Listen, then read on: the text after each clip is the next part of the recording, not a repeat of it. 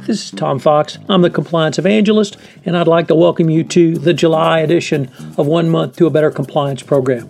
This month, we're going to focus on One Month to Better Internal Controls. This month's sponsor is Workiva, and first, I'd like to have a word from our sponsor. Thanks, Tom. Workiva delivers a modern internal control solution that connects risk and internal control information across the enterprise. The Wdesk Cloud platform is collaborative, powerful, and intuitive, and optimizes documentation, testing, approval, and reporting processes. The platform is proven to increase productivity and drive better decision-making, and is used by more than twenty-eight hundred organizations worldwide for financial reporting and I C F R processes. To learn more, visit w w w dot workiva dot com. Over the next month, I'm going to explore several topics related to internal controls. We're going to take a look at what internal controls are and how they relate to a best practices compliance program. I'm going to help you understand how to design an internal controls regime for compliance, and then some of the specific internal controls for the functional disciplines within a corporate compliance program. We're going to take a look at the COSO twenty thirteen framework around internal controls and explain how that integrates into your best practices compliance program. I think it'll be a fascinating uh, month for you. We'll certainly uh, explore the area of internal controls in depth. This podcast, One Month to a Better Compliance Program, is a part of the Compliance Podcast Network. Day ten, Internal Controls for Third Parties. Over the next few days, I'm going to be taking a look at some specific uses of internal controls in a best practices compliance program. I'm going to start today with third parties. The reason I'm going to start with third parties is they are the highest risk of any F C P A compliance program, and so it's generally the risk that companies need to attempt to remediate first. Today I'm going to look at this in a couple of different ways. The first one is I'm going to take a look at the G S K and China case, because I think it provides some really good examples of failures of internal controls around third parties. Then I'm going to give you a list of uh, some specific questions that you can go through uh, to ask to determine if you have uh, sufficient internal controls for third parties. And then I'm going to review the life cycle five-step process for managing a third party, because those are all internal controls as well. So G S K in China. In two thousand fourteen, GlaxoSmithKline received a uh, fine of nearly uh, four hundred eighty-nine million dollars that was levied by Chinese court for its bribery and corruption in China. The um, case really turned on the complete, total, and utter failure of the company to manage its corruption program in China. There were uh, numerous examples of payments made to uh, nearly five hundred million dollars in payments made to corrupt Chinese officials. So what were the appropriate internal controls? You might think of a company as large as GlaxoSmithKline and one that had gone through the ringer of a prior Department of Justice investigation into charges for off-label marketing and an attendant corporate integrity agreement might have such controls in place. If it was not for the types of bribery and It indeed, it is not as if the types of bribery in China were not well known. The nuts and bolts of uh, how bribery occur in China are well known. The systemic problem in foreign pharmaceutical company issues are certainly a conundrum. It's not a choice there, because health ministries, hospital administrators, and doctors demanded it.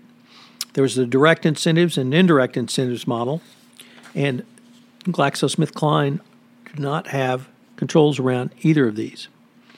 The companies paid out enormous sums in sales expenses, including travel costs and fees for sales meetings, marketing and business development, and other expenses. Most of the large expenses and travel costs and meeting fees were several multiples of the net profits each company company earned each year. It would be reasonable to, to expect that internal controls over gifts would be designated to ensure that all gifts satisfy the corporate requirements uh, under the G S K compliance program. It should fall to a compliance practitioner to finalize and approve the definition of permissible and non-permissible gifts, travel, and entertainment, and internal controls would follow from such definitions or criteria set by the company. These criteria would include the amount of the spend, localized down to the increased risk with a higher risk recognized in China. Within this context, I would suggest four specific internal controls. Is the correct level of person approving the payment or the reimbursement for the expense? Are there specific controls and sign-offs that the gift had a proper business purpose? Are the controls regarding gifts sufficient, sufficiently preventative rather than relying on detect controls? And if the controls are not followed, how is the failure detected? Now, moving from the internal controls example, or the failure rather, of GlaxoSmithKline, I'm going to give you ten questions that you can utilize in the third-party area around internal controls. So, one, you conduct a regular risk assessment, because a risk assessment is part of your internal controls. Prior to entering a relationship, did management confirm alignment with its business strategy of the third parties, analyze strategic risk, perform risk review, reward analysis, and review its ability to adequately oversee and manage the third party on an ongoing basis? Two, can the third party's activities be viewed as predatory, discriminatory, abusive, unfair, or deceptive to any customers in the geographic area it's located? Three, does the company's compliance system include policies and procedures to help manage third-party relationships, proper internal controls, training, monitoring, and auditing procedures to ensure consistent and ongoing compliance? Four, was adequate due diligence performed on the third parties who were signed on to work for the company? This can include a wide variety of reviews. Five, are the expectations and obligations of the third parties outlined in a written contract prior to entering the relationship? Six, does the board of directors review any material third-party relationships, or at least a compliance oversight committee? Seven, does the contract outline fees to be paid, reports, audit rights, limited uh, other limitations, dispute resolution, and indemnity? Eight,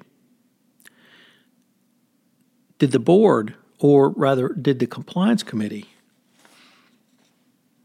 the compliance oversight committee, which handles third party, third parties, review the operational and financial performance of the third party on an ongoing basis? Nine, is there a process to verify third parties' operations, and are they consistent with the written agreement, and are the risks controlled going forward? And ten, does management, senior management, allocate sufficiently qualified staff to monitor the third-party relationships going forward?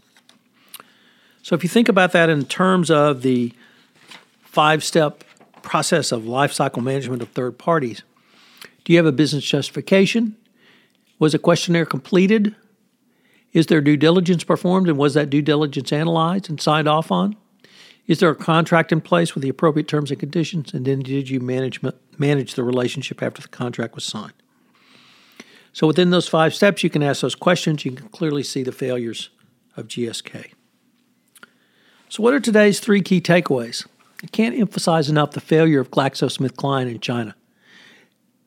It would appear that a complete, total, and utter breakdown of internal controls with no sufficient oversight from the corporate office. Two, do not forget the five-step life cycle of third-party management and how each one of those steps acts as a separate internal control, and then you have sub-internal controls within each step.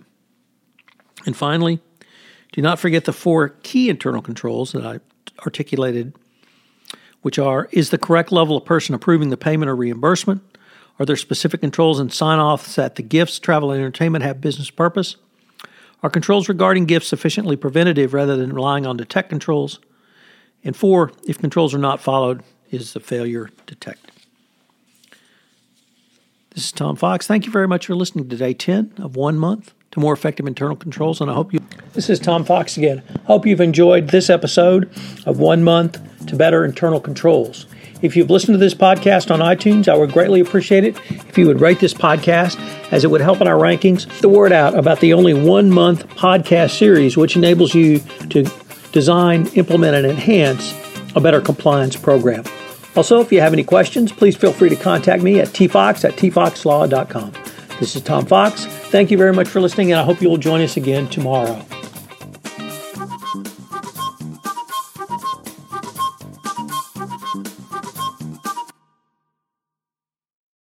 This podcast is a part of the C-Suite Radio Network. For more top business podcasts, visit c suite radio dot com.